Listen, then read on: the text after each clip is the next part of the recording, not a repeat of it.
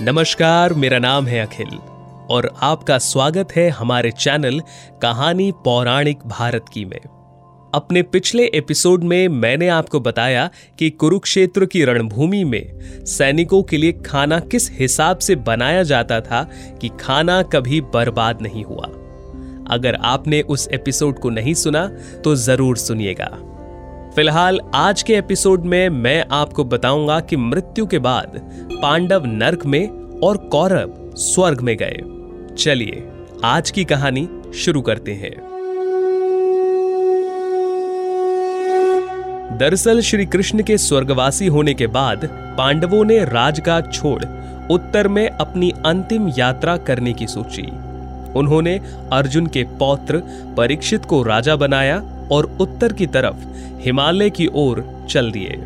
हिमालय पार करते ही सबसे पहले द्रौपदी ने प्राण त्यागे। द्रौपदी के प्राण त्यागने पर भीम ने युधिष्ठिर से इसका कारण पूछा।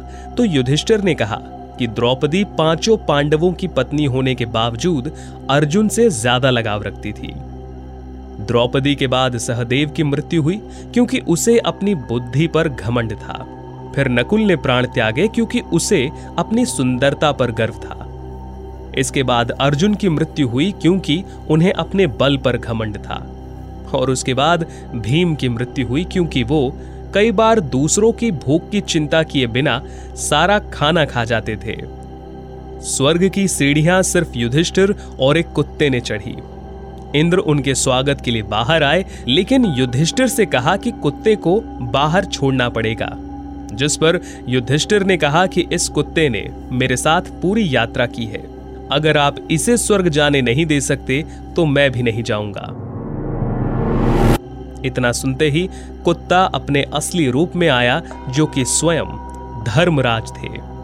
उनकी इस बात से प्रसन्न होकर युधिष्ठिर को स्वर्ग में जाने दिया गया, जहाँ उन्होंने कौरवों को देखा। ये देखकर उन्हें बहुत गुस्सा आया और उन्होंने इंद्र से पूछा कि जिन लोगों ने सारा जीवन अधर्म का साथ दिया, उन्हें स्वर्ग कैसे मिला? जबकि उनके अपने भाई नर्क में क्यों थे? तब युधिष्ठिर को बताया गया क्योंकि कौरव अपनी मातृभूमि की रक्षा के लिए लड़ रहे थे और ये करते हुए रणभूमि में वीर गति को प्राप्त हुए, इसीलिए वो स्वर्ग में है। जबकि पांडवों ने कुछ ऐसा किया जिससे उन्हें नर्क जाना पड़ा। लेकिन यह सिर्फ़ थोड़े समय के लिए है। थोड़े समय के पश्चात पांडव स्वर्ग की तरफ़ और कौरव नर्क के लिए प्रस्थान करेंगे।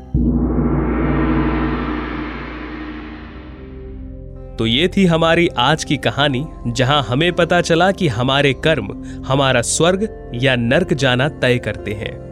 और स्वर्ग या नर्क परमानेंट नहीं है। अपनी अगली कहानी में मैं आपको बताऊँगा कि क्यों दुर्योधन ने मरने से पहले तीन उंगलियाँ उठाई थी। लेकिन अगर आप हमारे इस चैनल पर नए हैं तो इसे सब्सक्राइब ज़रूर करें। धन्यवाद।